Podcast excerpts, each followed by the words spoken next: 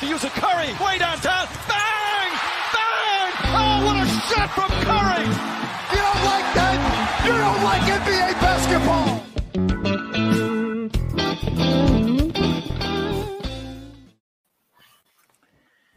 Herkese merhabalar. Pikenpod'un 171. bölümünden e, bölümüne hoş geldiniz. Bugün Kaan'la beraberiz. Kaan nasılsın? Yedireceğim senden. Ben de iyiyim sağ olasın.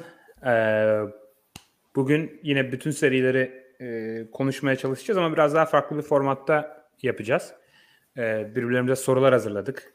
İşte şu ana kadar playoffların en iyi oyuncusu, en ilginç seri, en hayal kırıklığı yaratan oyuncu, takım gibi. Hani o başlıklar üzerinden serileri değerlendireceğiz. Biraz daha farklı olsun e, seri seri maç maç gitmeyelim diye. E, başlamadan önce e, hazır hatırlatmalarımızı yapalım. Eğer bizi Twitter'dan takip etmiyorsanız @pickandpol adresinden takip edebilirsiniz. E, bu aralar oldukça aktifiz. Maçlar sırasında e, tweet atıyoruz. Sorunuz varsa cevaplamaya çalışıyoruz. E, YouTube'dan abone değilseniz abone olursanız e, seviniriz. Bildirimleri açarsanız seviniriz. Bir de yayın sırasında e, beğeni e, atarsanız ve yayınımızı paylaşırsanız e, da bizi sevindirirsiniz. Ne kadar çok kişiyle e, kişinin önüne düşerse, ne kadar çok kişi izlerse e, bizim açımızdan o kadar iyi olur. E, deyip e, başlayalım. İstersen önce bir e, büyük resimle başlayalım. Yani playofflar şu ana kadar nasıl gidiyor? E, maçların heyecan seviyesi, kalitesi, yoğunluk seviyesi seni tatmin ediyor mu? E, ve hani serilerin genel gidişatından istersen e, bir bahsedelim. Evet ya bence bayağı basketbol seviyesi gayet iyi yani. Hani belli e, belli serilerin belli bölümünde bazı sınıflar var ama hani bir ilk tur seviyesi olarak e, ne bileyim hani bir Celtics Nets serisi olsun, e, Grizzlies Bulls serisi olsun, Heat Hawks bile son maçıyla birlikte işte mesela Bulls Bucks serisinde ilginç şeyler vardı. E, Mavs Jazz yine gayet ilginç bir seri. Bence ilk tur seviyesi olarak gayet e, gayet iyi başladı playofflar.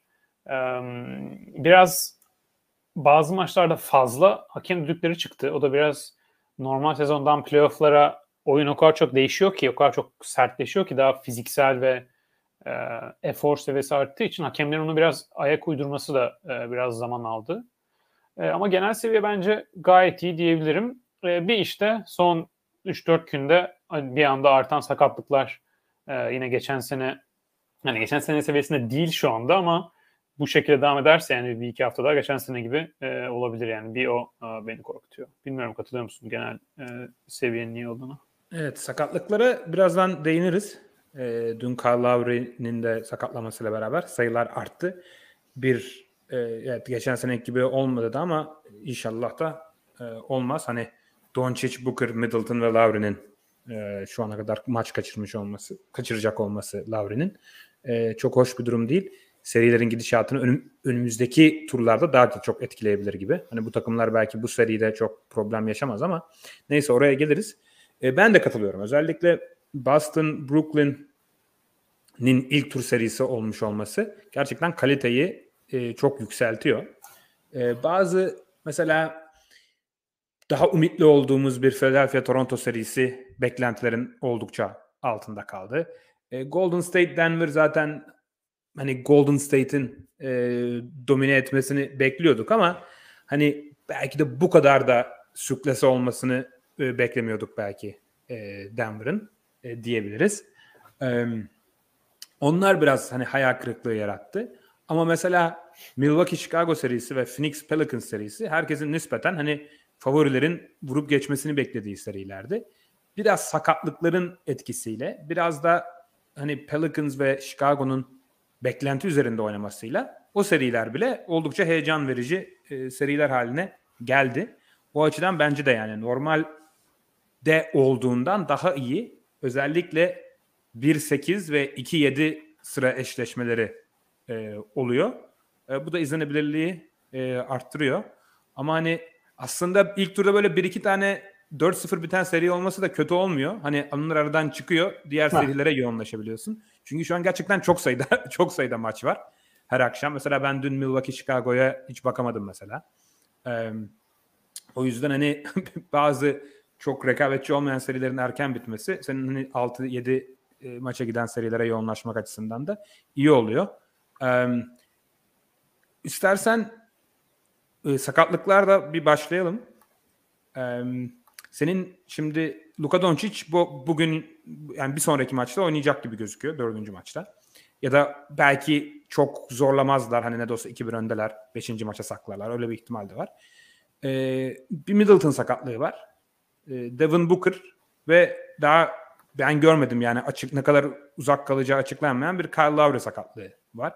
Sence bunlar arasından gerçekten hani playoff'ların dengesini, şampiyonluk ihtimalini en e, etkileyecek sakatlık hangisi ve bu serilerin sonucunu etkiler mi? Yani Milwaukee, Phoenix ve Miami serilerinin sonucunu.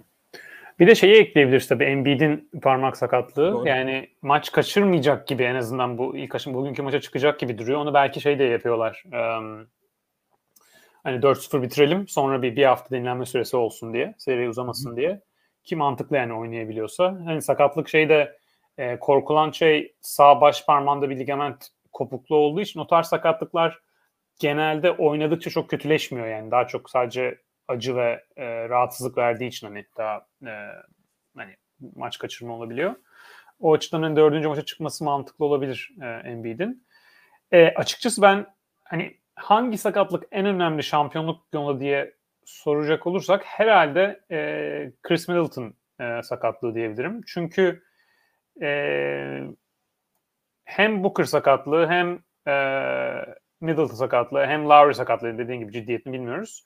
O üçü de ilk tur serilerinin sonucunu etkileyeceğini düşünmüyorum. Yani biraz daha uzatabilir e, serileri ama e, Suns, Bucks ve e, Suns, Bucks ve e, Heat'in hala kazanmasını bekliyorum e, o serileri. O yüzden ikinci turda ne olacağı biraz daha önemli. E, Middleton ve Booker'ın dönüş süreleri benzer gibi yani 2-3 hafta. Middleton belki biraz daha ağır olabilir falan diye de e, e, yazılar okudum hani dönüş e, açısından ama tam belli değil. Yani ikinci turun da büyük bir kısmını, yarısını belki yarısından fazlasını da kaçırabilir yani hem Booker hem Middleton. Bu bence Bucks için biraz daha sıkıntılı bir durum. Çünkü Bucks'ın ikinci tur rakibinin daha güçlü olması daha yüksek ihtimal yani Suns'a göre. Suns'ın rakibi ya Jazz ya Mavs olacak. E, gerçi orada da e, Luka sağlıklı dönerse bir anda Mavs aslında bayağı da e, iddialı bir şekilde o seriye girebilir.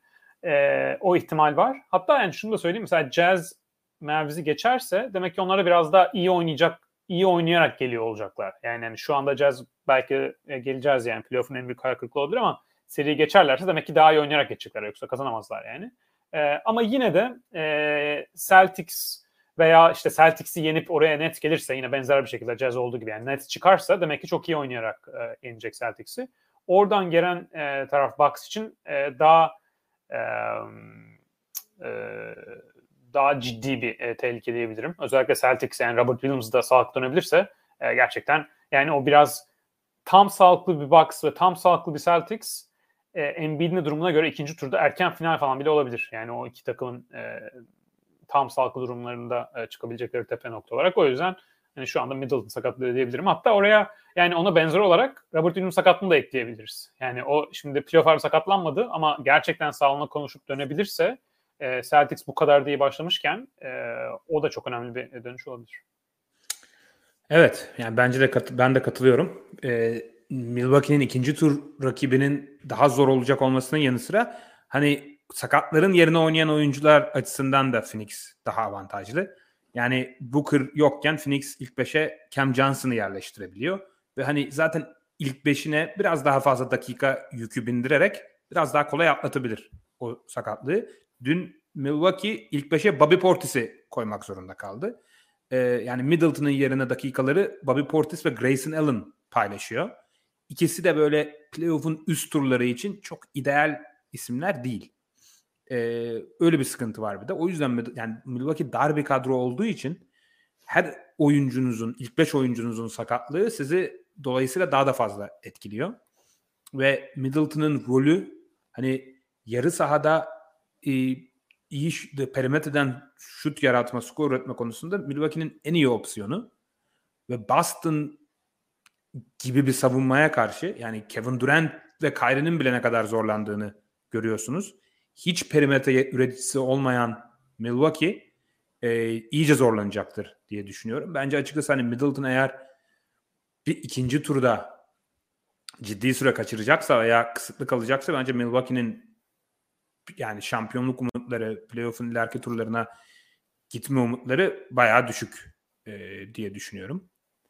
E, evet, katılıyorum. Aslında şey biraz ilginç e, şimdi aklıma geldi biraz düşünürken. Mesela Middleton'sız Bucks'ın ikinci turu kaybetme olasılığı e, Booker'sız Suns'dan daha yüksek. Ona da katılıyorum yani matchup'larda olarak. Ama Middleton'sız Bucks'ın şampiyonluk kazanma ihtimali mesela Booker'sız Suns'dan daha yüksek.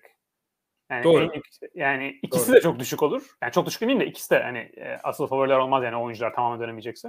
Ama o da var yani sonuçta hani Booker Pelicans'a karşı veya hani böyle topa yani topallayan Lukalı bir Mavs veya böyle orta şeker bir Jazz'a karşı mesela Suns gelebilir ama bir sonraki seviyede Booker'sız çıkamazlar tabii. Tabii. Yani Yani Bucks'ta Yanis Drew olduğu için yine böyle çok zar zor falan yapabilirler yani finaller falan hani belli olmaz. Yok ona katılıyorum. Yani Booker'sız da Suns yani Warriors çok kolay çok rahat eler öyle bir durumda Suns'ı diye düşünüyorum.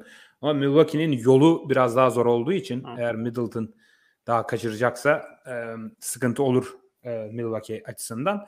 E, Kyle Lowry'nin durumu da eğer Kyle Lowry de birkaç hafta yani bir sonraki turda eğer Philadelphia yani Philadelphia ile karşılaşacaklar gibi gözüküyor. Eğer Kyle Lowry o seride oynayamazsa Miami'de ciddi bir sıkıntı yaşayabilir o seride diye düşünüyorum. O serinin favorisi birden Philadelphia olabilir bence öyle bir durumda açıkçası. Ya evet orada da yani diğer tarafta da Embiid'in sakatlık durumu olması hani soru işaretini ikiye çarpıyor. Yani Embiid'in sakatlığı ciddiyse ve gerçekten oyununu çok etkileyecekse e, en önemli sakatlık o da olabilir. Yani ben Sixers'ı Raptors karşısında bayağı beğendim. Biliyorum orada biraz farklı düşünürsen Raptors istersen sen daha açıklarsın orayı. E, ben Sixers'ın oyunu bayağı beğendim. E, yani Embiid şu anda yani playofflarda en durdurulamaz oyuncu gibi e, gözüküyor. O yüzden hani onun da ciddi bir sakatlık olacaksa e, o da çok kritik tabii. Evet doğru. Yani Embiid yani el parmağında bir sakatlık Embiid gibi bir oyuncuyu nasıl etkiler gerçekten kestirmek çok zor. Şut attığı tabii sağ eli olduğu için. Evet. Yani e, belki bir şey takacaklar oraya. Yani orayı stabilize etmek için, sabitlemek için. E, şutunu mesela orta mesafe şutunu falan etkileyebilir. Belki bitiriciliğini çok etkilemez. Ama dış şutunu etkilese bile o bile ciddi bir Tamam. e, zarar verebilir. Bakalım biraz daha e, görünce zaten bugün Toronto'ya karşı oynarsa iyi anlarız e, durumu ve iyi oynarsa e, belli olur durum. E, istersen e, yavaş yavaş hani şeyimize geçelim, sorularımıza geçelim, ana ana gündemimize. Buradan hani sizin sorularınızı da e, cevaplamaya e, çalışacağız. Mümkün olduğunca sorular üzerinden serilerin, maçların birçoğuna e, değiniriz diye düşünüyorum. E, Evet, chatten yazarsa e, izleyicilerimiz onları da almaya çalışırız. Ya da şey de yazabilirsiniz yani bizim sorduğumuz sorulara cevaplarınızı da yazabilirsiniz. Onları da e, katabiliriz. Evet. Şöyle başlayalım. Ee, şu ana kadar e, playoff'ların en iyi e, sürpriz oyuncusu. En şaşırtan, olumlu anlamda e, şaşırtan oyuncu. E, sence kim? Ben birkaç aday belirledim. Benim belirlediğim adayları ben bir söyleyeyim. Sen Söyle. sende başka isim varsa ya da Tamam. bunların arasından hangisini seçiyorsun? Bir tane net cevap olduğuna hem fikir miyiz bu soruda? Bence çok net bir cevap var yani. Çok, aday net bir yazdım ama var. Bence benim yani büyük ihtimalle o isim olacak ama bende 3 tane cevap olabilir gibime geliyor. Yani sana 6 kişi söyleyeceğim. 3'ü e, bende de 7 var bakalım. okey. E, birisi bir Anthony Edwards var. Tyrese Maxey var. e, Jordan Poole. Evet. e, Alex Caruso'yu yazdım ben. E, Tyus Jones'u yazdım. Daha biraz daha düşük seviye bir isim. Okay. Ve büyük ihtimalle senin hani bir numara diyeceğin isim Jalen Brunson var. Evet. Ee, o muydu düşündüğün isim ve başka kim var sen sence burada? Ya be- bence net Brunson. Ee, yani Maxi ve Poole belki herhalde diğer iki isim oraya onları düşünüyorsun diye tahmin Hı hı. ediyorum. Ama Brunson yani Brunson'ın rolü de biraz daha farklı olduğu için hani tamamen hücumun ana taşıyıcılığı e, açısından e, ben onu farklı bir seviyeye koyuyorum. Bir de mesela e, yani o ana taşıyıcı olmanın bindirdiği yük ve karşı savunmanın ona verdiği e, ilgi yaptıklarını bence daha da önemli kılıyor. Gerçi Utah Jazz'ın savunmasının ne kadar ilgi verebildiği ayrı bir soru işareti playofflarda ama e, ben ona Brunson derim. E, Caruso ve Tyus Jones dedin. E, ya iyi oynuyorlar. Çok büyük sürpriz var düşünmedim onları. Çünkü zaten ben hani iyi oynamalarını bekliyordum. Ama hani bu e, beklentiden iyi de oynuyor e, e, diyebiliriz. E, ben şöyle yazdım. Neden yazdığımı söyleyeyim. Yani Caruso yani olmasaydı Chicago Bulls ikinci maçı kesinlikle alamazdı bence. Yani o maçı neredeyse da savunmasıyla döndürdü. Tyus Jones da Memphis'te olmasaydı Memphis şu an 2-1 önde olmazdı. Yani rol oyuncusu seviyesi oyuncular biraz hani maçları kazandırdıkları için biraz hani onların adını analım diye yazdım. Yoksa hani bir Brunson, Poole, Maxi kadar hani şaşırtan sürpriz oyuncular değiller tabii ki. Ama benim de rol oyuncu sürprizlerim var. Ee, ama senden farklı isimler düşündüm oraya. Ee, şimdi Brunson, Poole, Maxi'de anlaşıyoruz. Bence oraya rol oyuncusu olarak Maxi Cleaver'ı kesinlikle ekleyebiliriz. Maç başına 7 üçlük kullanıp %70 ile üçlük atması bence Fena değil. olabilir yani. %67 ile atıyor galiba. Ee, yani o.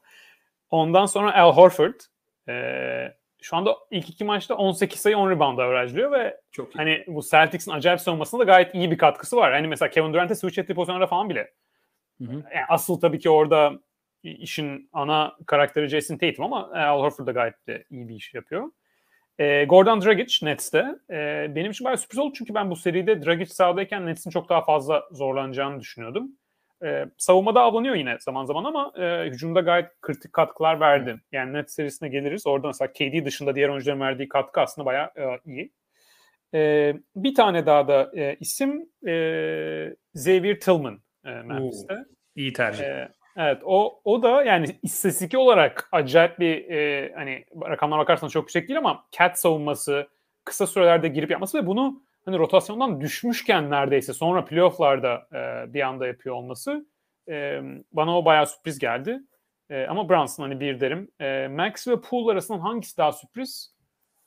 Valla Max'inin seviyesi belki bir tık daha yüksek ama Poole'un kullandığı şutların saçmalığı ve o şutları atabilmesi e, bu kadar e, bu seviyede acayip. Yani bu seviyede kalamaz herhalde ama e, yani o da ayrı bir ayrı hangisi bir... hangisi daha iyi oyuncu desem şu an?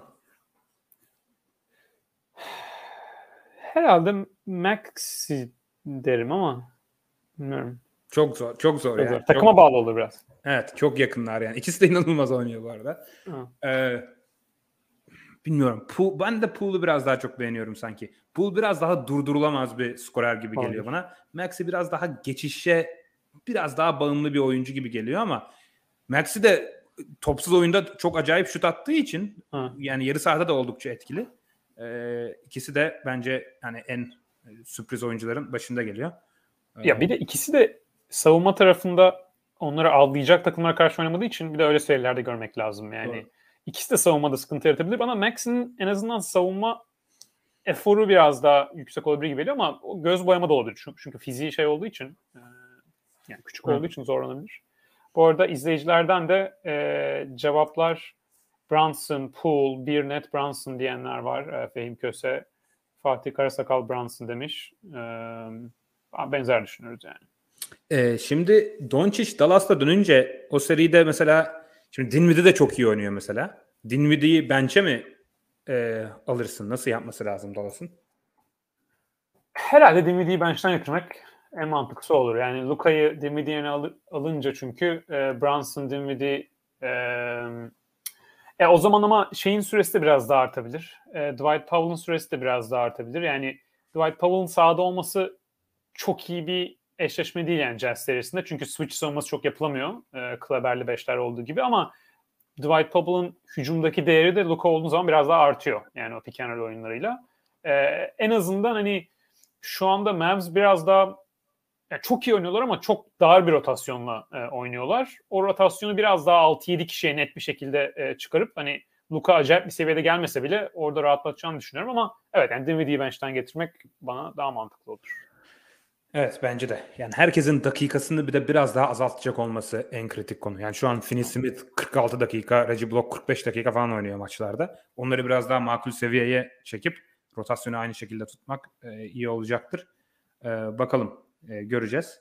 O zaman e, en iyi sürpriz oyuncudan en hayal kırıklığı yaratan oyuncuya geçelim. Ee, burada 5 tane isim var bende. Ben çok Ee, yazdım ya. Burada 3, 6, 8 isim yazmışım ama Bakalım benim Üç- beşimin üç hepsi var. mı sende acaba? Tamam.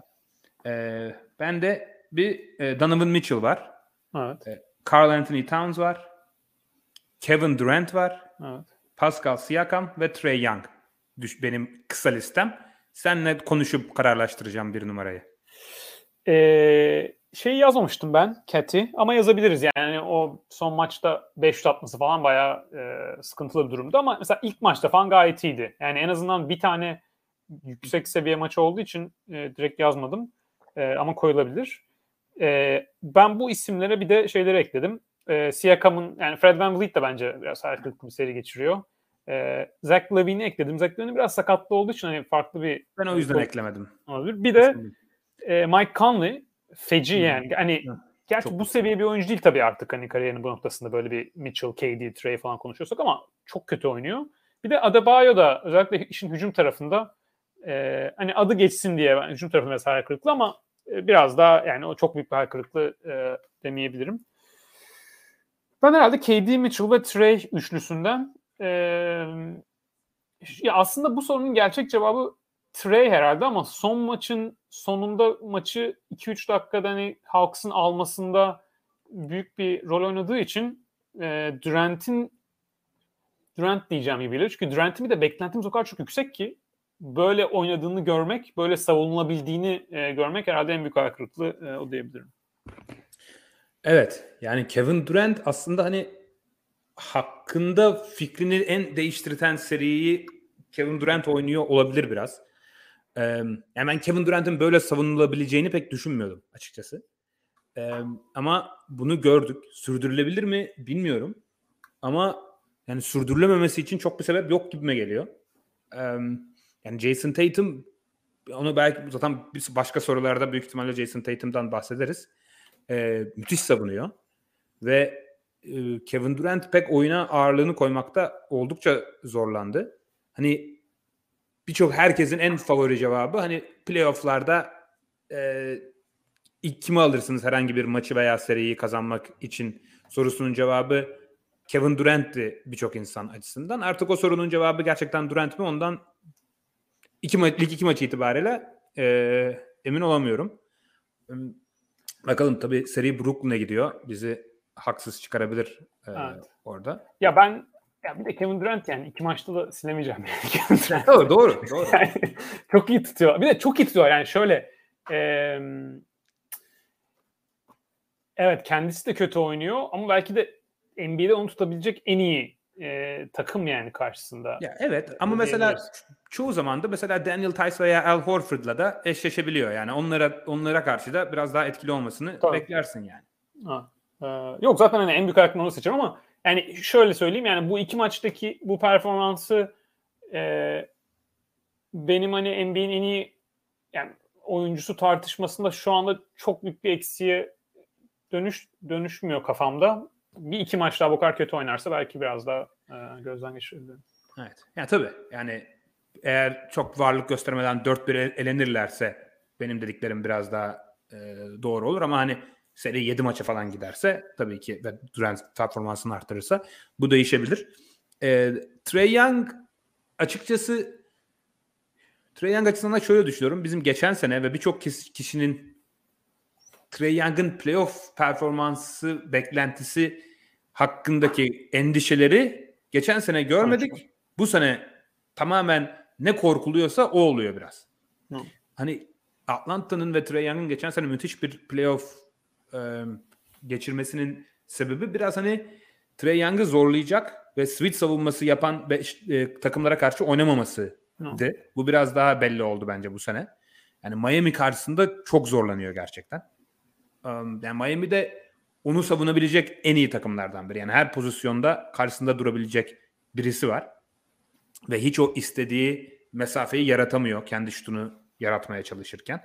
Ee, çok top çok top kaybediyor karşısında çok fizikli ve daha kendisinden hep daha uzun oyuncular olduğu için e, gerçekten çok zorlanıyor.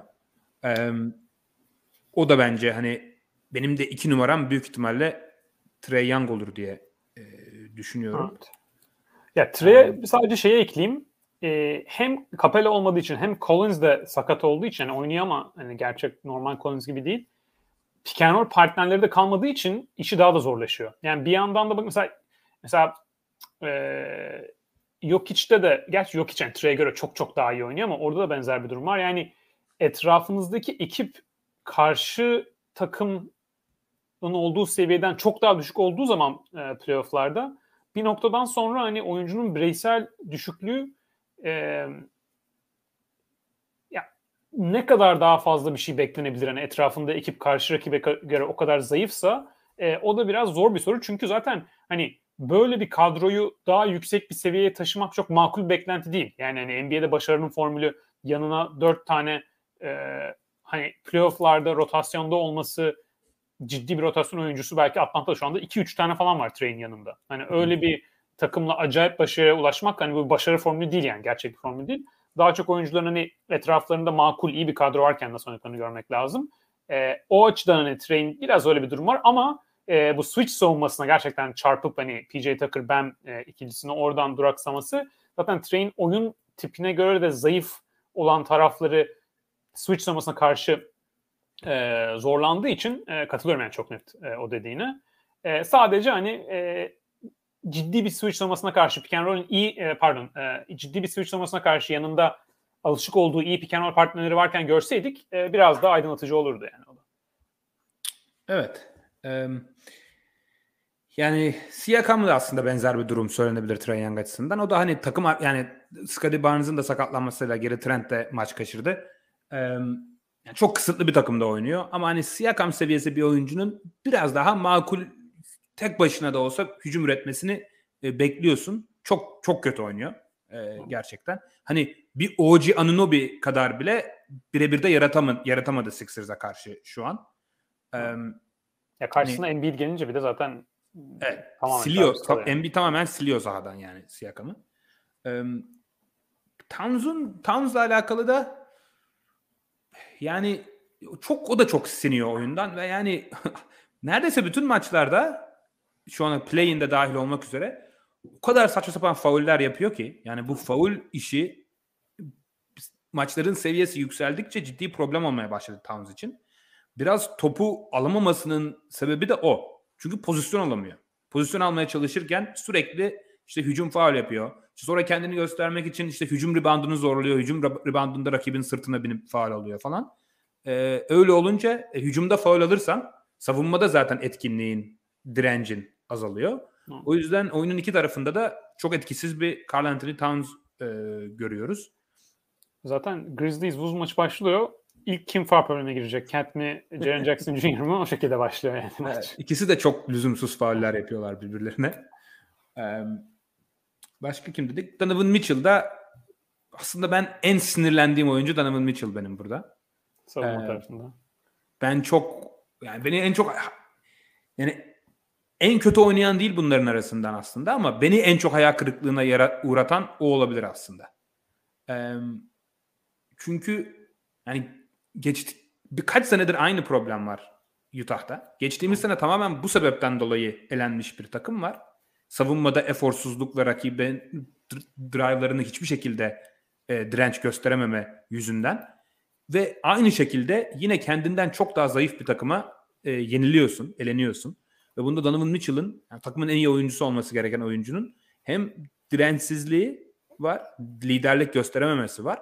Hani bu kadar kolay da oyuncu, tuttuğun oyuncunun çembere gitmesine izin vermemesi lazım. Çünkü Donovan Mitchell bir Trey Young değil yani. Donovan Mitchell müthiş atletik, çok iyi fiziksel özelliklere sahip bir oyuncu yani. Ee, o yüzden biraz hayal kırıklığına daha çok uğratıyor açıkçası. Ya evet katılıyorum. Ee, buradan şeye de geçebiliriz. Hayal kırıklığı yaratan takıma geçebiliriz Hı-hı. mesela. Hani onun cevaplarından biri Jazz belki de birinci cevabı Jazz. Ee, ama mesela şeyi de düşününce mesela Donovan Mitchell yerine John Morant olsaydı Jazz'de aynı durum olurdu herhalde. Yani John Morant'tan uçulan daha bir, mesela Patrick Beverly'nin e, ilk çeyreğin evet. başında John Morant yaptıkları yani. Evet. E, yani Jazz'de şöyle bir durum var. Donovan Mitchell geçildiği zaman e, Rudy Gobert dışındaki diğer 3 oyuncu da yardım savunmasında bir atletizm veya yardıma gelemediği için takım çöküyor. Yani hem point of attack'te Conley veya Mitchell geçiriyor, geçiliyor üçlüğün tepesinde. Sonra yardım savunması da yapamıyor takım. Yani köşelerden gelirlerse bu sefer boş üçlük veriyorlar. Yani ya gelemiyorlar yardıma ya üçlüyü boş bırakıyorlar çünkü o ikinci rotasyonu, üçüncü rotasyonu yapamıyorlar. Ee, o açıdan hani ben de hani Mitchell'ı saydım burada en çok ayak kırıklığı yaratan oyuncular arasında. Biraz e, bireysel zayıflığı takım acayip perçinleniyor. Mesela Jamorant'ta tam tersi bir durum var. Hani onun savunmada bireysel zayıflığını takım çok daha fazla e, kapatabiliyor. Doğru. Ama şöyle bir problem var. Biraz yani saha dışı liderlikle alakalı bir durum ama yani Jamorant olsaydı Donovan Mitchell yerine büyük ihtimalle daha eforlu oynayan ne olursa olsun biraz daha birbirleriyle iyi anlaşan daha iyi bir takım atmosferi olurdu yani Utah'da. Olabilir. Yani biraz da sahada da çok mutsuz ve gerginler ve stresliler yani biraz. Evet. Yok doğru katılıyorum. Ama mesela Mitchell'ın da hücum performansı Morant'tan biraz daha iyi herhalde bu playoff'larda. İkisi de çok yüksek seviyede değil. Evet. Ve Dallas e, ta, e, Minnesota'ya göre daha iyi bir savunma takımı aslında. Evet. Yani onu da Ya, düşününce. Mitchell'la alakalı Morant, Morant de bu arada yazılabilir hayal kırıklığı yaratan oyuncular. O da savunmada rezalet bir performans gösteriyor açıkçası. Ve iki maçta da Morant kenardayken maça ortak edi yani yedekler sahadayken maça ortak edilen e, dönemler oldu. Ee, Donovan Mitchell bir de yani Utah'da işler hep kötüye giderken hiçbir zaman sakinleştiremiyor. Yani dengeyi sağlayamıyor biraz. O da biraz dengesiz bir oyuncu gibi geliyor bana. Biraz böyle takımın hücumu da tamamen izolasyona ve bire dönmüş oluyor. Hani normal sezonda gördüğümüz böyle bir o pick and roll makinesini e, bir türlü göremiyoruz. Onda biraz da Donovan Mitchell'ın da etkisi var diye düşünüyorum. Evet. E, ama Utah yani burada Utah dışında başka Raptors takım- belki bir de. Kim? Raptors. Ha Raptors evet. Raptors da söylenebilir. Bir de bence yani dünkü maçı izlemedim ama ilk iki maçı itibariyle Milwaukee'de e, yazılırdı Evet. Ama bence. dün, dünkü maçtanki performansı ben oradan çıkarırım yani. Çok iyi savunma yaptılar. Ee, ama ilk iki maçta katılıyorum. Nuggets belki koyabilir ama Nuggets yani biraz şey gibi yani üniversite takım lise takımına karşı oynuyor gibi yani. O yüzden ne kadar hayal kırıklığı bilmiyorum. Hani Ya çok bu- iyi, çok yetenekli bir lise oyuncu oyuncuları var. Çok büyük yıldız olacak ama karşı rakip farklı bir seviyede yani. Ya istersen Toronto'dan bir de bahsedelim. Ee, yani açıkçası beni en az Utah kadar hayal kırıklığına e, uğratıyor. Uğrattı diyeyim daha doğrusu. Bu seri daha ne kadar uzar bilmiyorum ama e, yani Philadelphia'ya yenilmeleri özellikle sakatlıklardan sonra gerçi çok şey bir durum değil. E, çok absürt bir durum değil. Gayet makul. E, serinin e, en iyi oyuncusu Joel Embiid zaten bunu biliyorduk. Um, Philadelphia çok daha tehlikeli bir takım. Toronto'nun yarı saha hücumunda sıkıntı yaşayacağını da biliyorduk. E, bunlar oluyor ama benim hiç öngörmediğim hiç savunmada hiçbir şekilde direnç koyamamaları. Yani en azından biraz daha rakibi top kaybına zorlamalarını beklerdik. Biraz daha geçiş hücumuna çıkma, çıkabilmelerini, biraz daha fazla hücum reboundu al- Hmm. alabilmelerini, e, Embiid'i biraz daha ikili üçlü sıkıştırmalarla rahatsız edebilmelerini. Ama e, hani James Harden'a karşı sahip oldukları oyun planı da oldukça kötü bence.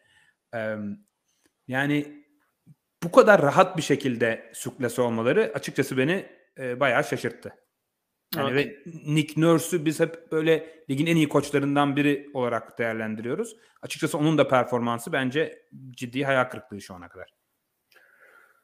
Evet katılıyorum. Yani orada bir, bir tane e, farklı olabilecek şey yani mesela son maçı Toronto kazanabilirdi. Yani hani Embiid'in son senede attığı e, basket uzatmada kazanılan maç. E, yani biraz farklı bir hikaye olurdu yani bir, bir iki top farklı gitse ama ilk iki maçta tamamen silinmeleri sağdan zaten hayal kırıklığının daha büyük tarafı o e, yani. E, o yüzden Toronto'ya genel olarak katılıyorum. Ee, o zaman e, nereye geçelim? Ee, en iyi sürpriz takım. Mavs. Ee, evet. Bence eee Chicago mu diyeceksin? Yani bence üçüncü, üçüncü maçı izle bence. Ondan sonra. Ee, yani Minnesota mı Minnesota mı desem diye düşünüyordum. Ama yani şimdi tabii çok dalga geçiliyor Minnesota'yla. Tabii iki 25 sayıdan maç verdiler ve iki kere 20 sayı üstü seri yediler. Ama o serileri yemek için de 20 sayı öne geçmek gerekiyor yani. Evet. ee, yani özellikle Towns'dan hiç katkı almadıkları bir maçta hani ligin en iyi takımlarından biri Memphis'e karşı öyle bir performans göstermeleri bence baya, bayağı etkileyiciydi. Yani çok eforlu oynuyorlar yani gerçekten o işin o tarafı. Evet, Chris Finch de iyi bir iş çıkarıyor. yani Patrick Beverly'den çok iyi katkı alıyorlar. Anthony Edwards bayağı iyi, bayağı iyi oynuyor. hani kimsenin de böyle çok acayip bir performans göstermeden Memphis'e kafa tutmaları bence etkileyici yine ne olursa olsun. onun dışında da hani sürpriz takım herhalde burada Dallas dışında evet fazla bir şey yazılmaz diye düşünüyorum. Dallas yani koç koçlara da geleceğiz. Hani Kidd'in performansı, Brunson'ın performansı, Kleber'ın performansı herkes böyle Finney Smith'in şey gibi 1963 Will Chamberlain gibi 50 dakika falan oynaması her maç. ee, yani takımda o kadar çok sürpriz şey var ki ee, ya o kadar iyi oynuyorlar ki Luka'nın gelmesi %100 dönemezse nasıl etkileyecek o bile neredeyse soru işareti yani. Hani evet. şeylerden bahsettik hani dakikalar azalacak rotasyon e, e, rahatlayacak falan. O yüzden tabii ki e, pozitif olacaktır. Luka Doncic NBA'in en iyi oyuncularından biri olduğu için hani tabii ki e, şey yapacak. E, iyi yönde etkileyeceğini düşünüyorum ama yani takım öyle bir şu anda en azından bu seri için bir forma kalmış durum, durumda ki gerçekten e, en yani sürprize ben net onları e, yazarım. E, bir yorum gördüm Barış Tolon Pelicans'da sayılabilir demiş. Evet. Güzel evet Pelicans'da yani doğru. Bayağı büyük sürpriz. Yani Booker sakatlanıp çıktığında mesela o maçta da öndelerdi yani. Kafa kafaya gidiyordu. Belki bir 4-5 sene öndeydi galiba Pelicans. Evet. E, doğru. Ee, sen biraz şundan bahsettin. Ee, en iyi koç şu ana kadar playofflarda en iyi koçluk performansı e, gösteren koç. Açıkçası yani iki isim var bende. Biri Jason Kidd bahsettin. Bence gerçekten çok çok iyi bir iş çıkarıyor. Ee, bir, öbürü de Ime Udoka şu ana kadar.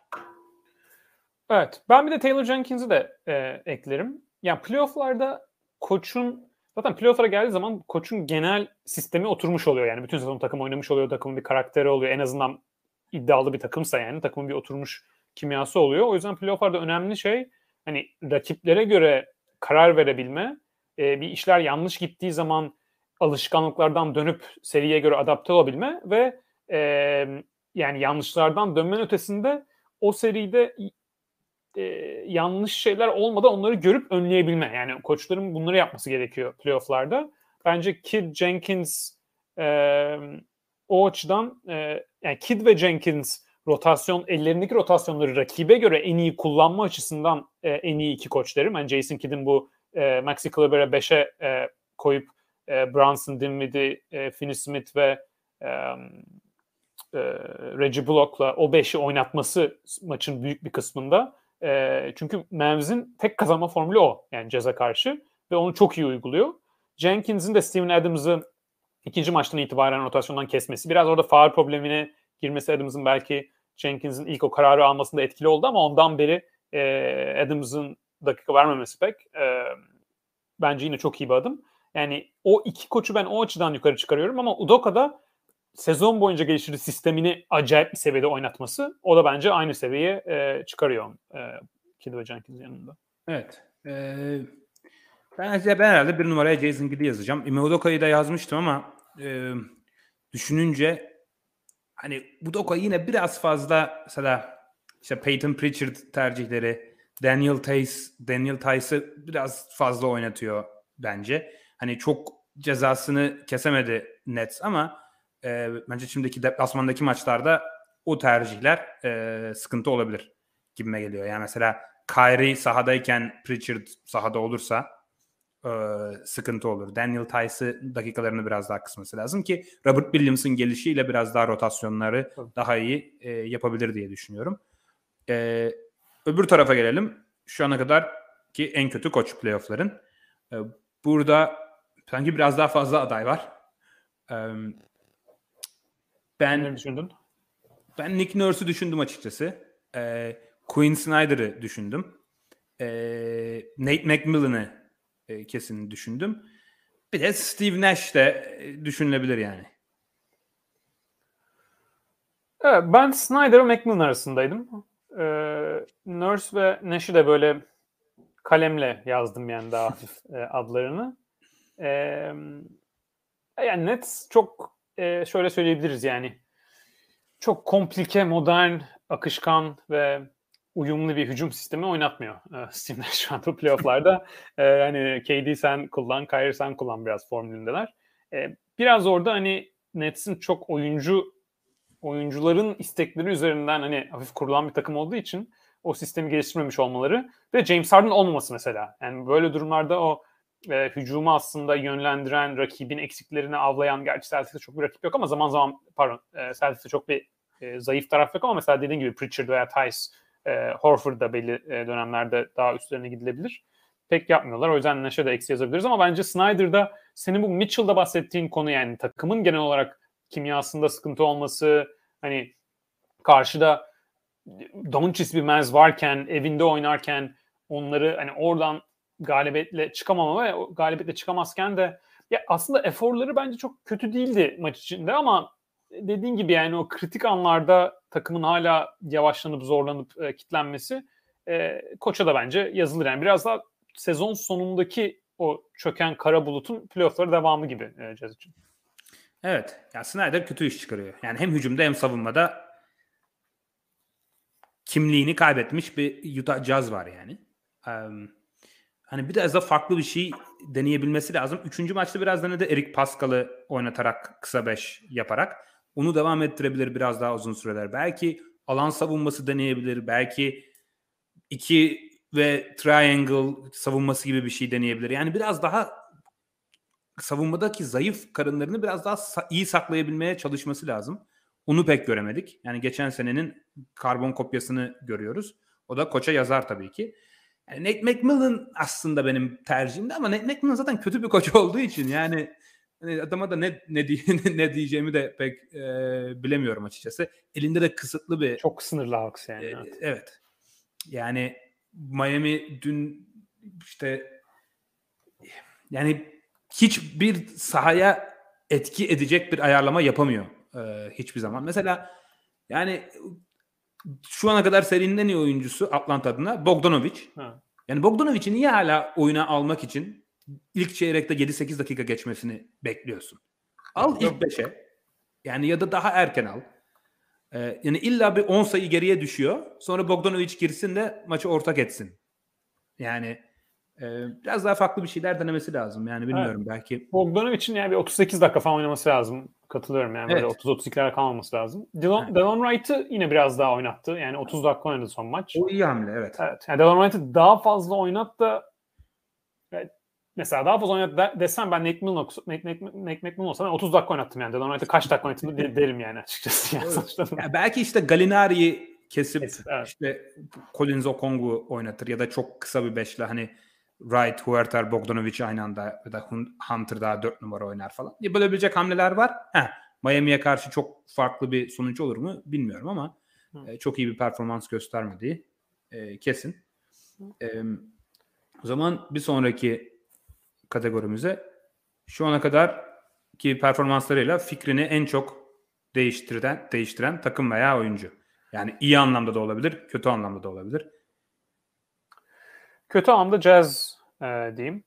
E, zaten çok bahsettik o yüzden orayı çok e, uzatmayayım. Ben hani normal sezondaki o normal sezon sonundaki sıkıntının e, playofflarda biraz daha aşılabileceğini e, düşünüyordum. Geçen sene e, playofflarda hani ilk turda gayet iyilerdi. İkinci turdaki bence e, hayal kırıklıkları biraz daha sakatlıkla da e, bağlantılı bir e, durumdu. Ama bu sezon şu anki hani ilk turda Mitchell'ın sezon sonu biraz sakatlığı vardı. Belki çok acayip de patlayıcı gözükmüyor açıkçası Mitchell. Yani böyle hani ger- gerçek danılmış atletizmde gözükmüyor ama nispeten sağlıklı yani takım sonuçta. Şu anda herkes e, sakatlıkları konuştuk zaten bölümün başında. O yüzden Jazz.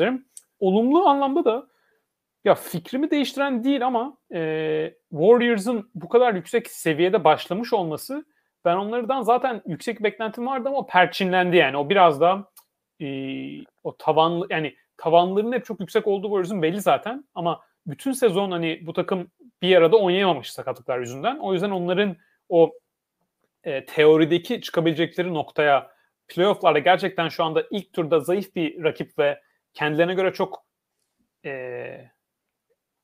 yani rahat oynayabilecekleri bir rakip e, var Nuggets. O yüzden daha iyi bir rakibi göre görmek lazım ama ne olursa olsun e, bu seviyede başlamış olmaları Warriors için e, benim güvenimi daha da perçinledi onlar için.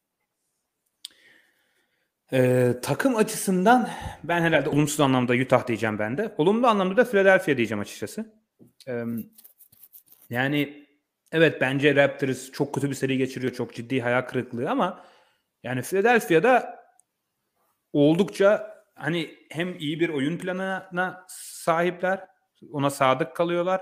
Herkesin rolü biraz daha e, belli olmuş gibi ve hani ben benim her zaman bir soru işaretim vardı hani en iyi hücum oyuncunuzun Embiid gibi bir hani pivot olması sizi şampiyonluğa götürebilecek bir formül mü diye. Özellikle Toronto gibi geçmişte hani Embiid'in topu almasını engellemede çok iyi, topu Embiid'in elinden çıkarmaya zorlamada çok iyi bir takıma karşı bu konularda hiç zorlanmamış olmaları benim açıkçası biraz fikrimi değiştirdi Sixers'ın şampiyonluk ihtimali açısından. Ee, onu söyleyebilirim. Ee, yine bence favorilerden biri diye yani iki takım seçecek olsam Philadelphia'yı belki seçmem ama ben hani tepeye daha rahat oynayabilecek bir formüle sahiplermiş gibi geliyor artık. Ee, oyuncu açısından olumsuz anlamda Trey Young'ı söyleyeceğim. Ee, Fikrini değiştirdi şekilde. Evet. Yani olumsuz anlamda e, değiştirdi. Hani Trey Young yani geçtiğimiz playofflardan sonra hani normal sezon hücum sürükleyiciliğini aynı seviyede playofflara da taşıyabileceğinin sinyallerini vermişti. Hani onun biraz daha işte karşılaştığı savunmalara etkisi olduğunu e, gördük. Hani hala çok çok ben hala hani fikrim değişti. Şimdi Trey Young en iyi oyuncunuzken şampiyon olamazsınız falan demeyeceğim. Ama hani normal sezonda bence ligin en iyi 3 hücum oyuncusundan biri Trey Young. Playoff'larda o biraz daha makul bir seviyeye düşüyor e, bence. E, belki yani yapmadım sırayı. Onun en iyi 10. 15. hücum oyuncusu neyse ona düşüyor. E, savunmada da götürdüklerini düşününce normal sezondaki kadar değerli bir oyuncu olmuyor gibime geldi. E, olumlu anlamda fikrimi değiştiren oyuncu da Jason Tatum büyük ihtimalle. Ee, özellikle Kevin Durant'a yaptığı savunma. Yani bir yandan hücum sürükleyiciliğini yapabilirken bir yandan da yani son yıllarda gördüğümüz en iyi Kevin Durant savunmasını yapabilmesi. Yani iki maçta da Kevin Durant'ın şutunu blokladı galiba. Hani daha evet, önce evet. kimden gördük böyle bir şey çok hatırlayamıyorum yani. Ee, o açıdan hani şampiyon şampiyon veya şampiyonluk adayı bir takımın net birinci oyuncusu olabilecek seviyeye benim gözümde şimdi geliyor veya geldi. Belki ben biraz daha geç kaldım bunu e, kabul etmekte ama benim açımdan öyle bir fikir değişikliği oldu açıkçası. Evet ya Tatum'un savunması gerçekten katılıyorum çok etkileyici. Başka e, olumsuz anlamda ben mesela ben John Morant'ın daha iyi bir seri geçmesini beklerdim. Özellikle Timberwolves savunmasına karşı hani Cat'te e, sahadayken. E, olumlu anlamda da o işin diğer tarafı Anthony Edwards'ın John Morant yaptığı savunma. Özellikle bu üçüncü maçın ilk yarısında bayağı şey gibiydi yani böyle Morant gidiyor ve duruyor yani. Gidiyor geçmeye çalışıyor duruyor üst üste. E, Anthony Edwards'ın savunmasının hani playofflarda bu kadar yüksek bir seviyede yapıyor olması bence e, yani onu zaten gösteriyor sezon boyunca zaman zaman ama playofflarda hani gerçekten iş önemi bindiği zaman bunu yapıyor olabilmesi John Morant gibi oyuncuya karşı e, olumlu anlamda e, fikir değişme açısından ben oraya Anthony Edwards'ı da e, yazarım. Olumsuz anlamda da oraya ben kendi açımdan Mitchell'da ek, e, eklerim. Yani e, ben mesela en iyi oyuncuları her pozisyonda en iyi oyuncuyu konuşuyorduk e, bir iki hafta önce. Orada Booker ve Mitchell'da ben hani az farkla daha Mitchell'a yakındım. Hani bir kere daha playofflarda bu kadar savunmada avlanıyor olması e, şu anda zaten çok yakında o zaman da yaparken şu anda iste yine yapsak hani Booker'ı e, birinciye e, koymaya e, daha yakın olurum e, diye düşünüyorum. Anladım. Ee, sıradaki kategorimize geçelim. Playoff'ların şu ana kadarki MVP'si. Ee, Kaç adayım var? Yani aslında bir kişi de üç adayım var. Biri biraz daha öne çıkıyor açıkçası. Ee, öne çıkan Embiid büyük ihtimalle. Ee, arkasından da Chris Paul ve Jason Tatum geliyor bende açıkçası. Ee, Chris Paul'dan pek bahsetmedik ama doğru. yani iki maçı tek başına aldı yani. evet. Bayağı Yani son çeyrekte sazı eline alıp. Chris Paul son çeyreklerde seride %70 ile şut atıp sıfır top kaybı. Eh, yani fena değil. Yani point guard rakamları daha fazla point guard rakamları olamaz. E, katılıyorum ama Embiid bence e, şu anda net e, MVP.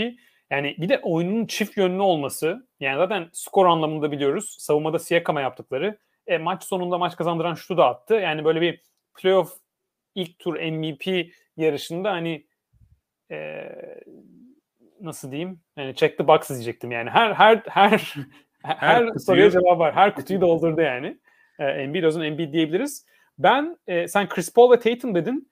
E, Tatum'un Durant savunmasından o acayip bir seviyede. İkinci maçtaki hücumda pek iyi değildi Tatum. Yani yine hani sorumluluk aldı ama hani genel e, rakamsal olarak da hücum performansı olarak da çok yüksek seviyede değildi ama savunması oraya getirir diye katılıyorum. E, ben Jalen Brunson'ı buraya eklerim. Yani e, eklemek Doğru. lazım. E, Doğru. biraz önce rakamları önümdeydi. Şu anda bir saniye açayım. Jalen Brunson maç başına 32 sayı, 5 rebound, 5 asist, e, %60 gerçek şut yüzdesi. Yani e, yüzde yüzde 41 üçlükle, yüzde 85 faal atışıyla ve O bayağı direkt direkt o olabilir aslında yani Ya göre. Embiid'den sonra ben ikiye koymayı düşündüm. Ee, ya şimdi şöyle Tatum'un biraz dezavantajı var çünkü iki maç oynadı sadece. Aslında üçüncü maçı da izleyip ona göre e, karar vermek lazım. Chris Paul'da dediğin gibi son çeyrek e, iki maçı bayağı aldı. E, ama Chris Paul'un da ikinci maçta pek iyi bir maç oynamadı. Yani yani e, üç maçın birinde kötü oynadı. Brunson'ın da aslında ilk maçı çok çok yüksek seviyede değil ama son iki maçta da acayip oynuyor.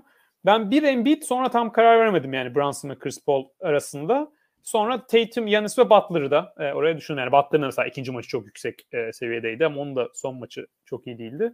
Böyle bir altı oyuncuyu e, düşündüm ama Embiid net bence. Evet, Embiid net. Brunson benim aklıma gelmemiş açıkçası. Ben ligin en iyi oyuncularını düşünüyordum bunu yaparken.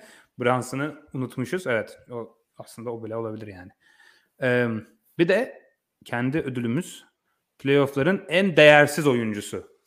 Least Valuable Player ödülünü e, takdim edeceğiz. Zaten hayal kırıklığı yaratanlardan bahsettik.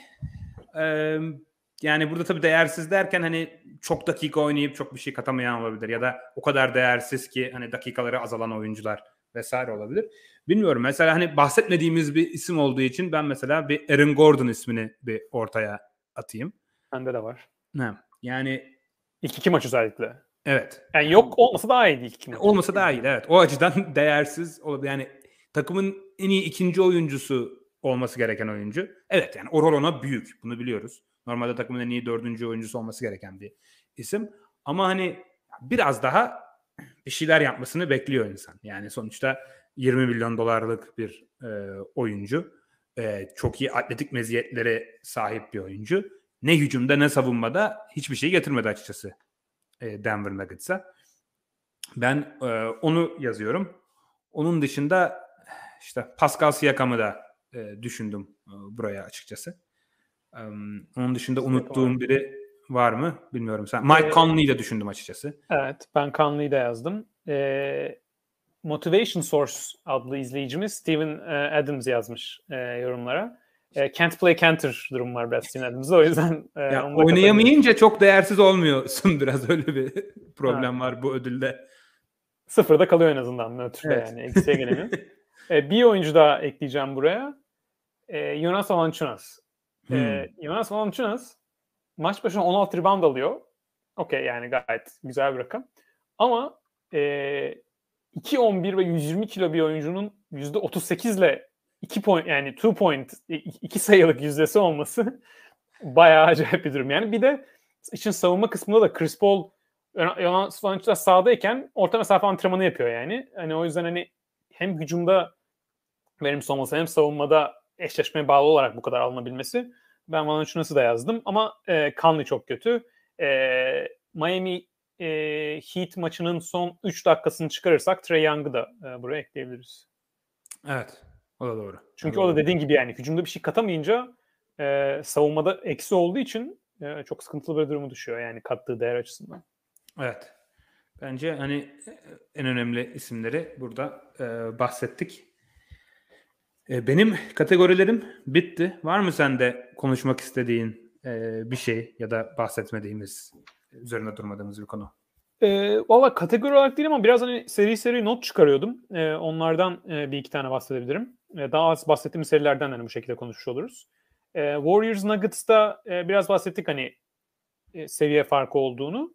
E, iki notum var Warriors Nuggets serisi için. Bir, Draymond'ın Nikola Jokic savunması e, gerçekten çok etkileyici yani. Hem e, birebir de yaptığı savunma hem takımı yönlendirmesi e, Jokic'i ne kadar rahatsız ediyor olması e, o playoff'un bence güzel hikayelerinden e, bir tanesi. Bayağı e, peak Draymond'a yakın bir savunma görebiliyoruz.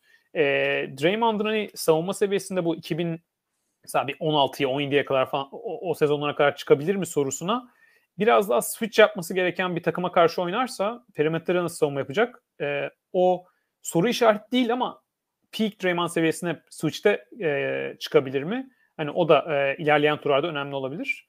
Bir de bu seride başka bir acayip durum da Steph Curry'nin hala bench'ten gelmesi. Yani burada da Steph Curry gibi bir oyuncu. Yani NBA tarihinin en iyi belki de 15 oyuncusundan birinden bahsediyoruz. Yani okey ilk maç bench'ten geldi, sakattı falan filan ama hala bench'ten geliyor Hı-hı. ve yani bir oyuncunun o statüde olan bir oyuncunun buna e, buna uyum sağlıyor olması çok acayip değerli bir şey bence. Çok çok e, özel bir şey. Evet. Yani önümüzdeki turda ne olacak merak ediyorum açıkçası. Yani Steph Curry'i playofflar boyunca bench'ten herhalde getirmeyecek. Hayır hayır. Hayır canım öyle bir şey yok. öyle bir saçmalık olmaz herhalde. Yani. Ama şeyi çok merak ediyorum. Steph, Poole, Clay üçlüsünün beraber olduğu, e, Draymond'ın 5'te olduğu e, beşlerde daha üst seviye hücumlar biraz onları avantaja çevirebilir mi? E, çünkü Clay'in de sakatlık dönüşüyle savunmasında bir e, düşüş var. Steph ve Poole Steph Poole Clay üçlüsü pozisyonları için biraz kısa ve fiziksiz e, oyuncular. E, biraz daha avlanabilir mi? E, onu merak ediyorum e, açıkçası. Nuggets Nuggets'ın kimseyi avlayıp eşleşmeye avantaja çevirecek durumu yok ama hani o şu an hani herkes isim bulmaya çalışıyor bu 5'e. İşte bu Death Lineup vardı meşhur. PTS, işte. PTSD falan diyorlar. PTSD diyen var. Bir sürü farklı e, işte G5 ne G5 mı e, diyen var. İşte, bir, bir sürü farklı e, isim var. İşte Wiggins, Draymond'ın da 4-5 oynadığı bu beşler hani bütün playoff su çıkarabilir mi bilmiyorum. Ben merak ediyorum açıkçası. E, en iyi beşleri tabii ki Draymond'ın 5'te olduğu e, beşler. Ama hani Kevin Looney'den de biraz katkı alıp en azından o dakikalarda ayakta kalmaya çalışmaları lazım. Daha zor bir eşleşmede o, onu e, merak ediyorum. E, senin açık mesela Warriors'dan bahsettin.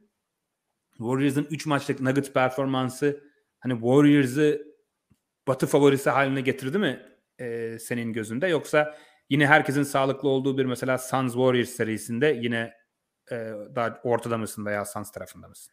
Ee, yani şimdi şöyle sakatlıklardan bahsettik. Sakatlıklarda önemli mesela e, önem yani oyuncunun dönmesinden öte nasıl dönecek sorusu çok önemli. Mesela Robert Williams işte dönecek oynayacak e, bugün 15-20 dakika ama nasıl oynayacak? Yani yeniden sakatlanacak, sakatlanabilecek mi? Ne kadar katkı görebilecek?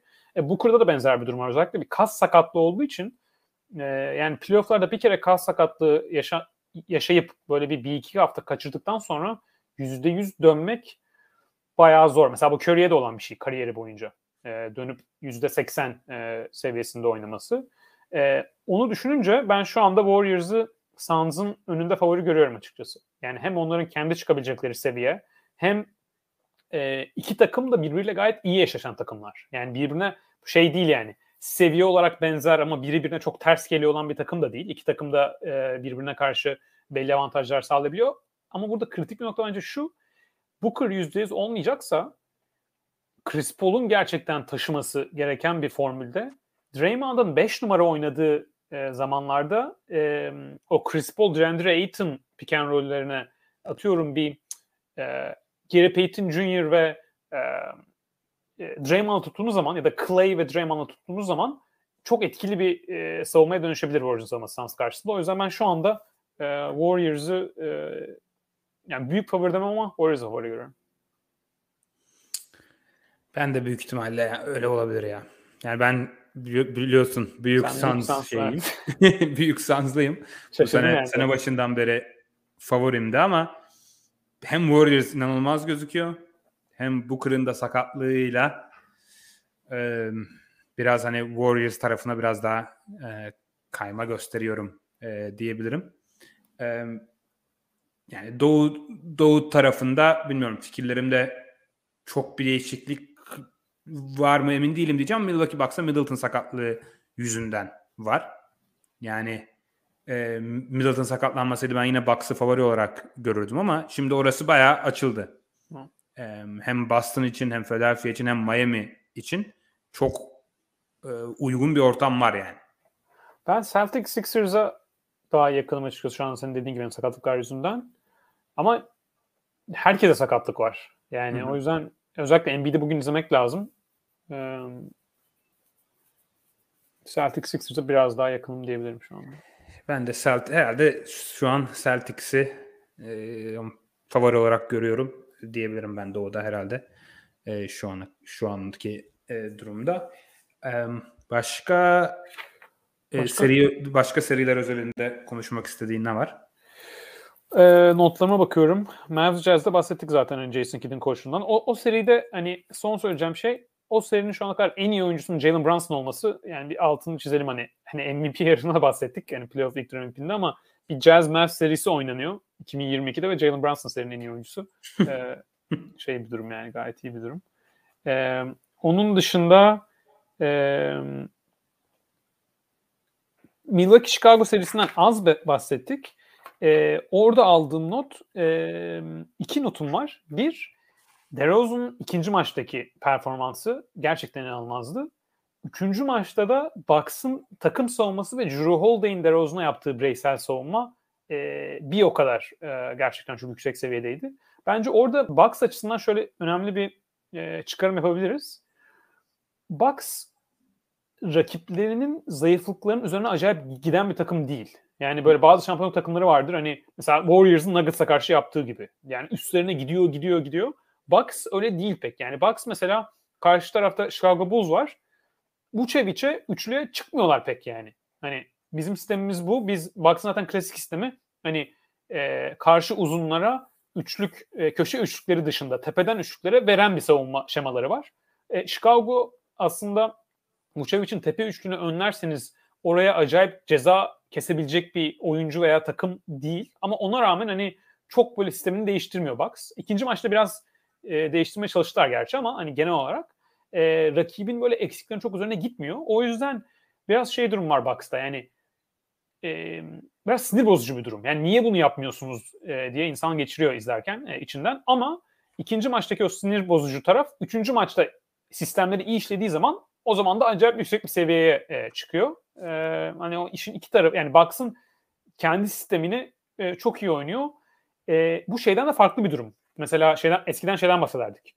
Rakip Bucks'ı avladığı zaman Koç Bullnoz'un değişik yapması lazım. Ee, mesela geçen sezon playofflarda onu gayet yapmıştı. Yanis'i 5 numaraya alıp. Bu biraz farklı bir durum yani. Rakip size ters geldiği zaman onu önlem almak farklı bir şey. Siz rakibin eksiklerinin üzerine gitmiyor olmanız da ayrı bir durum. Ee, Hani Bucks evet. açısından böyle bir durum devam ediyor. Evet. Yani Milwaukee zaten en sinir bozucu takımlardan biri olmasının sebebi o. Geçen sene böyle böyle diye diye sonra şampiyonluğa kadar e, gittiler. E, şansları da yanındaydı e, dönem dönem. Ama böyle oynamak istiyorlar. E, böyle oynayabilecek kadroları da var. Yani Yannis, yani ligin en iyi oyuncusu belki e, ellerinde. E, böyle olunca hiçbir seride zaten hani en kötü %49 şansa sahip olursun yani Middleton olmasa bile. Ama e, yani dediğin sebeplerden dolayı eğer Middleton sakatken hani finale gidebilecek böyle iki seri üst üste çok iyi takımlara karşı zor geliyor bana. Yani finale gidebilmek için hem Boston'ı hem de Miami Philadelphia hani Boston ve Miami'ye ev sahibi avantajı da ev sahibi avantajına da sahip olmayacaklar. e, yani oldukça zor bir e, yol e, gibi gözüküyor. E, hani o da enteresan da aslında. Hani normal sezonun sonunda Chicago ile oynamak için e, ayarlamalarını ona göre yaptılar. Ama bu yüzden Boston'a ev sahibi avantajını kaybettiler mesela. Hani Boston'la olan bir seride bu hani sonra bir şey karma olarak geri gelebilir onlara. Ee, öyle bir sıkıntılı durum yaşanabilir. Ee, benim bir sorum daha var. Ee, bir de bir istersen izleyici sorusu alalım. Ee, sonra yavaş yavaş kapatırız. Ee, Mehmet Akın Şimşek e, öğrenci kendisi sanıyorum. E, Dallas'ın e, gelişen savunması ve final şansı hakkında düşünceleriniz nelerdir diye e, sormuş. Yani Dallas özelinde e, konuşursak ikinci turda sen şu an bildiklerimizle yani herkesin sakatlık durumu e, yani tabii ki soru işareti devam ediyor ama ikinci tura çıkarsa Suns karşısında sen Suns'ı daha favori görüyorsun gibi bir izlenim var. Booker oynayamazsa Dallas'ı görürüm. İşte ama yani bilmiyoruz. Yani, yani şu anda tam şu anda tam konferans finali tahmini nedir? Öyle sorayım yani mesela. Yani, Dallas çıkar mı? Booker için birkaç gün önce 2-3 hafta dediler değil mi? 2-3 hafta demek serinin en azından ilk yarısını Hı. kaçıracak demek. Hı. En iyi ihtimalle. 2-3 maçını kaçırsa. Hani Luka Doncic'in Utah serisinde dönüşünü gibi bir şey canlandırabiliriz. Hı.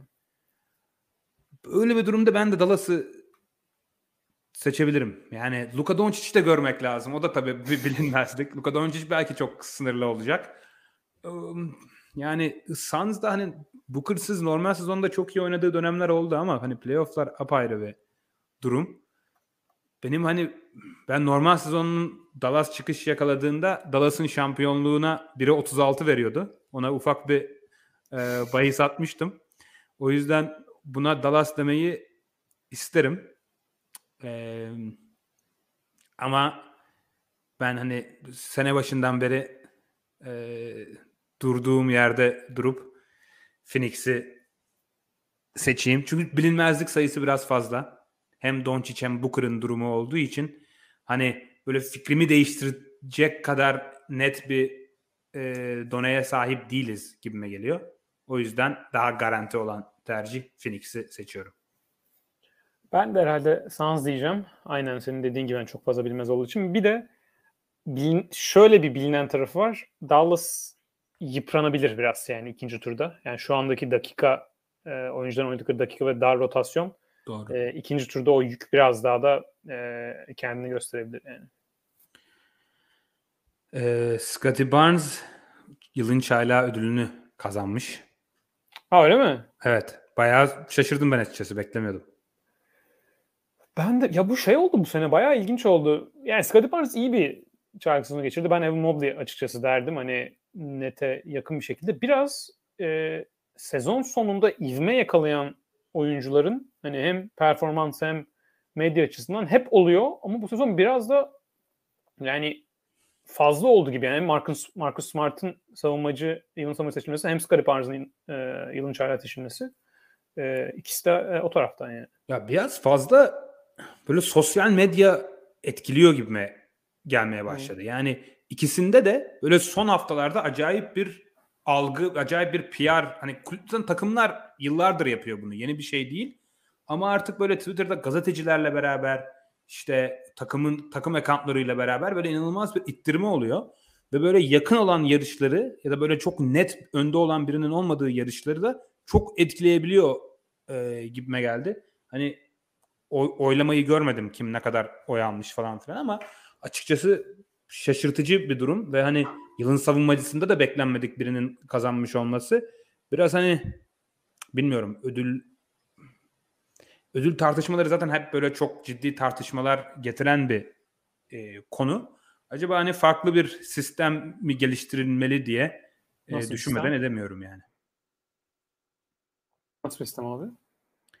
Yani işte seçilmiş işte NBA'in seçtiği 100 kişiden oluşan bir gazeteci grubu yerine başka bir oy veren e, formatı yine işte All Star'da olduğu gibi hem koçlar hem oyuncular hem gazeteci medyanın olduğu veya medya mensuplarının ona göre seçtiği. Mesela medya mensuplarında çok şey oluyor. Mesela bazı sadece lokal, yerel televizyonun veya gazetecilerin oyları oluyor. Mesela onlar belli sadece yani kimsenin bütün maçları izleme imkanı yok ama biraz daha geniş çaplı e, ligi cover eden, izleyen e, medya mensupları oy kullanırsa biraz daha adil olabilir gibime e, geliyor. Geniş çaplı medya evet olabilir ama o da hani e, işin biraz daha hani real politik açısından hani lokal gazetecilere oy vermeyip sadece ülke çapına gazetecilere verirsen o da bayağı sıkıntılı bir durum olur. Doğru. Yani. Orada da oy verecek adam Stephen A. Smith, Skip Bayless falan olacak. O da çok hoş Kendi değil. oyları. E, o açıdan o biraz zor. Bence koç ve oyuncuları içine katmak daha da kötü olabilir. Mesela All-Star seçimlerinde ya oyuncular sevdikleri oyunculara veriyor yani. Bu da hani e, mesela oyuncular oy verse Marcus Smart kesin kazanır zaten yılın savunmacısı. Embiid de açık ara kazanır MVP'yi. MVP. Rudy Gobert yılın savunmacısında ilk beşe falan giremez yani oyunculardan şey gelse. E, o gelse o açıdan hani koçlar da istemezler zaten bence. Ve ilgilendiklerini çok düşünmüyorum yani. Hani çünkü koçlar çok daha böyle bir bir de koçlar şey de yani kendi takımında oyun kendi takımını hazırlarken en çok onlara zorluk yaratan oyuncuları biraz daha yukarı koyuyor. Kendi takımına karşı iyi oynayan oyuncular falan. Çünkü koçun lige bakışı kendi takımında olmak zorunda zaten. E, o da bence hani çok iyi bir e, şey değil. Yoksa basketbol bilgisi açısından tabii ki bir koçun basketbol bilgisi medya mensubundan daha yüksek. Yani o ayrı bir konu. E, şu anki sistem evet şeyleri var bence. Yani bu narratif kısmı için içine giriyor ama hep giriyordu yani. O da hani hani eskiden mesela bakın ödüllere dağıtımına eskiye göre şu anda daha iyi bence e, yine ödüllerin verilmesi. Evet. Yani eski dediğim bir 15-20 sene önceye dön veya 30 sene önceye dön. E, ona göre daha iyi bence. E, ama tabii iyileştirilebilir. Ya aslında evet düşününce problem aslında medya mensuplarının vermesi değil. Aslında bence en ciddi problem her zaman ligin ikinci yarısı veya hatta son çeyreği Evet. ne acayip bir ağırlık veriliyor. Evet. Yani bu biraz insan doğası belki de Evet. önüne geçilemez bir durum. Ama mesela All NBA MVP şeylerinde falan Steph Curry tamamen unutuldu mesela. Evet. Steph Curry inanılmaz bir sezon lig yarısı geçirdi. MVP'de belki bir numaraydı herkeste. Ama ligin ikinci yarısında kötü olduğu için şimdi kimse MVP'de ilk beşini almıyor. All NBA birinci takımı almıyor vesaire. Ama Steph Curry tam tersi sezonu geçirmiş olsa, ilk yarıyı yavaş, ikinci yarıyı hızlı geçirmiş olsa belki de favorilerden biri bile olabilirdi yani. Aynen bir de mesela Steph Curry hakkında şeyleri dinliyorum mesela hani yorumları. İşte bazı yorumcular şey diyor. "E, Çok maç kaçırdı diyor ama e, Steph Curry o yüzden almayacağım diyor işte All NBA birinci takıma neyse. Yerine aldığı oyuncu aynı maç sayısında oynamış. Sadece sezon sonu daha çok oynamış.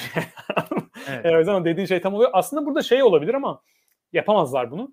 Playoff'lardan sonra oylama olsa sadece normal sezon için. E, gerçi Hmm. o zaman içine playoff da girebilir ama e, diğer taraftan hani bu normal sezon sonu unutulacağı için belki daha iyi bir duruma gelebilir ama o zaman da işin tabii ki eğlencesi gitmiş olur yani. Hani normal sezonu oyunu vereceksin playoff'lardan sonra e, çok şey değil. Evet. Eğlenceli bir durum değil yani. Evet ya bu da maçta yani ilk, çeyrek, ilk yarısı falan sezonun unutulması çok kolay. Çünkü çok maç var gerçekten. Yani aslında bir problem de o yani. Evet.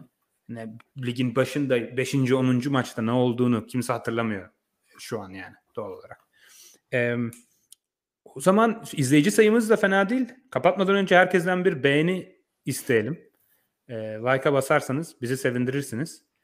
Ee, Son bir sorum var hala bu arada. Ha pardon. Ben öbür Dallas'la ilgili soru sandım. Lütfen sor. Son Sorun. soru. e, Boston Brooklyn seri tahminin ve Ben Simmons'ın dördüncü maçta dönecek e, nasıl katkı yapar?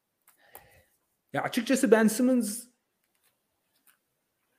ben çok ümitli değildim. Yani dönüş şöyle düşünüyordum. Yani ya bütün sezon oynamamış adam. Zaten psikolojik olarak kırılgan bir adam.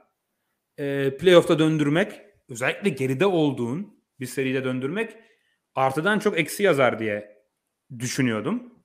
Ama sonra biraz daha düşününce mantıklı geliyor bana ve bilmiyorum çok artı yazacağını sanmıyorum. Çok dakikada oynayacağını sanmıyorum ama hani Ben Simmons'ın girişi böyle Brooklyn'i çok eksi yazacağı bir senaryo düşünemiyorum. Yani e, Brooklyn çünkü zaten çok yetersiz rotasyon oyuncuları oynatıyor. Hani e, mesela Ben Simmons'ın girişi d- dakikaları mesela Andre Drummond'ın dakikalarından götürse o dakikalarda uzun rotasyonu Simmons ve Durant sahadayken olsa artısı olma ihtimali daha fazla bence. Yani Ben Simmons Andre Drummond'dan daha kötü olacağını sanmıyorum. Ee, ya da hani zaten çok kısa mesela Dragic zaten e, yani çok iyi oynuyor seriyi ama bilmiyorum ben ne kadar sürdürebilir. İşte Seth Curry'nin de sakatlığıyla beraber Seth Curry de biraz yarım yamalak oynuyor. Patty Mills de aynı şekilde. Hani bu oyuncu Kessler Edwards zaten bundan sonra oynayacağını sanmıyorum. Çok çok kötü oynuyor. Hani bu oyuncuların hepsinden dakikalarından böyle 2-3 dakika alıp Ben Simmons'a vermek böyle çok kötü sonuçlar doğuracağını sanmıyorum. Çünkü böyle çok zaten üst düzey oyuncular olmadıkları için. Ama hani 3-0 3-0 geriye düş, düşerlerse ya da 2-1 yani böyle sıkına sıkına maçı kazan, kazanırlarsa bugün hani serinin rengini değiştirecek bir hamle olacağını sanmıyorum açıkçası. Seri tahminim Boston 4-2 herhalde.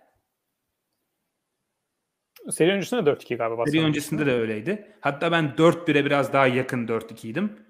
Hala çok değişmedi orada fikrim. Ya ben Ben Simmons konusunda biraz düşünüyorum. NBA hakkında düşündüğüm sorular, cevap vermeye çalıştığım sorular arasında en çok ilgimi çekmeyen soru bu galiba yani. Ben Simmons'ın dönünce nasıl oynayacağım? hani böyle bir cevabım var yani. Bence evet, senin genel dediğine katılıyorum yani. Çok iyi bir katkı vermeyecek ama dakikalarını aldığı oyuncular da çok acayip durumda olmadığı için hani e, e, ama program önce düşünüyordum ama böyle cevap vermek istemedim yani soruya. e, seri, seri tahmini olarak da e, ben 4 işlemiştim seri öncesi. 4-2'ye biraz daha yakın olabilirim. Yani e, bence Nets'in şöyle bir e, Nets için işin iyi giden tarafı nedir? E, Kevin Durant kariyerinin en kötü belki de performansını gösteriyor. Yani bir iki maçlık böyle playoff, iki maç çok kısa bir tabii örneklem ama hani iki maçlık örneklemde. Onun dışındaki rol oyuncuları e, özellikle işin savunma kısmındaki efor açısından en azından e, bence gayet tatmin edici bir e, seviyede hani ko- hepsi top, total olarak bakarsak. Yani arada sırıtanlar var. Sen hani bahsettin hani bazı oyuncular sırıtıyor veya dönem dönem kopukluk olabiliyor. E, ama Durant e, belki böyle kariyerinin zirve performansını vermesi çok zor. Çünkü e, kariyerinde karşılaştığı en iyi savunmalarından birine karşı oynuyor. E, Celtics savunmasına karşı ama ne olursa olsun e, performansı bundan biraz daha yukarı çıkacaktır bence. O durumda da e, şu ana kadar da bu senin kafa kafaya olduğunu unutmamak lazım. Yani ilk maç zaten son topa gitti. İkinci maçta e, Nets bayağı öndeydi. Sonra Celtics çok iyi bir geri dönüş yaptı ve o iki maçta Boston'daydı. E şimdi seri Brooklyn'e gidiyor. Durant biraz daha normalleşirse tam peak Durant olmasa bile bence bayağı kafa kafaya devam edecek seri açıkçası. Ama kafa kafaya devam edeceğini düşünüyorsak serinin Boston zaten 2-0 öndeyse e, avantaj onlarda oluyor. O yüzden ben hani 4-3 mü 4-2 mi e, hala Boston diyeceğim. 4-2 e, diyebilirim herhalde ama e, 4-3 olması açıkçası ben hala daha beklerim mesela 4-1 e, olmasına göre. Yani Brooklyn bugün alır herhalde e, diye düşünüyorum. Yani ben de bugün için favori Brooklyn derim. E, yani dönüp dolaşıp bence Boston'daki ilk iki maçtan birini almamaları serinin belirleyici. Yani ilk maçı çok arayacaklar. Çünkü o maçı kazanacak basketbolu da oynadılar yani.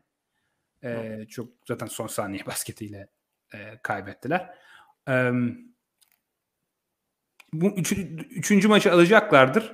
Bence hani dördüncü maçı dördüncü maç en kritik maç olacak gibime geliyor.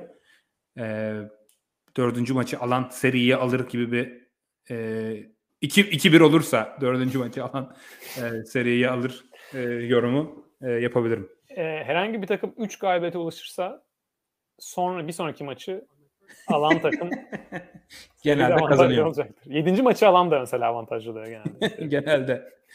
Ee, bakalım yani bence de böyle maçlar yakın geçecektir. Yani Boston kendi evindeki maçları alması hani şu ana kadar seride de ciddi avantajlı olması hani Brooklyn'in herhangi bir maçı alma şansı olmadığını göstermiyor. Bence her maça kafa kafaya yani %50-50 şansa yakın bir şekilde çıkıyorlar yani. Seyirci, izleyicilere şampiyonluk adayınız kim diye e, sormuştuk YouTube'da. E, 4 e, seçenek vardı. Celtics, Bucks, Suns, diğer. E, Celtics %37 almış. Bucks 12 almış. Suns sadece %6 almış. Herhalde bu kurs sakatlığında etkisiyle. Diğer yorumda %45 almış. Herhalde orada da Sixers, Heat, belki Mavs düşünen vardır. Hani Luka dönüp acayip oynuyor. Warriors tabii. Ee, Ben bu ankete Warriors'da koyardım yani seçenek olarak hani şu anda konuştuklarımız. sonra. Evet. Yani Warriors bence yani en, en iyi 2-3 favoriden biri yani diye düşünüyorum. Warriors. Hatta bahis oranlarında favori Warriors galiba yanlış bilmiyorsam. Ya benim şu anda favorim Warriors. Söyleyebilirim, onu diyebilirim. Yani doğuda daha çok şey olması da, takım olması oraya etkiliyor yani. Hani bireysel takım e, şansı açısından. Galiba benim de artık öyle Warriors olabilir şu an. Ee, başka almamız gereken bir yorum soru var mı? Ee, bakıyorum. Ee, Celtics'i hafife aldığımızla ilgili bir yorum var. Gerçi doğudan çıkar çıkmanın favorisi dedim ben ama e, bilmiyorum. Championship or bust. yani için.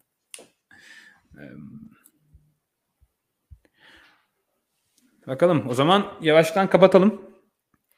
Herkese izlediğiniz için e, teşekkür ederim. Kaan senin de e, ağzına sağlık. Zaten maçların başlamasına da az kaldı. İnşallah yine güzel bir e, playoff günü olur arka arkaya maçlarla. E, hatırlatmalarımızı yapalım. Hala videoyu beğenmeyen varsa beğenirseniz seviniriz. E, abone değilseniz abone olursanız seviniriz. Bizi Twitter'dan, Instagram'dan takip edip ederseniz sorulara hep cevap vermeye çalışıyoruz. E, bu diyaloğu oradan e, devam ettirmeyi e, isteriz. E, en yakın zamanda e, görüşmek üzere diyelim. Kaan teşekkürler. Görüşmek üzere. Ben teşekkür ederim. Bugünkü maçlar da çok iyi gerçekten üst üste. Hani Sixers serisi, Mavs, Celtics, Grizzlies, e, Wolves. Herkese e, iyi seyirler. Evet, kanepedeki yerimi alacağım birazdan. Evet. 8 saat boyunca kalkmamak üzerine.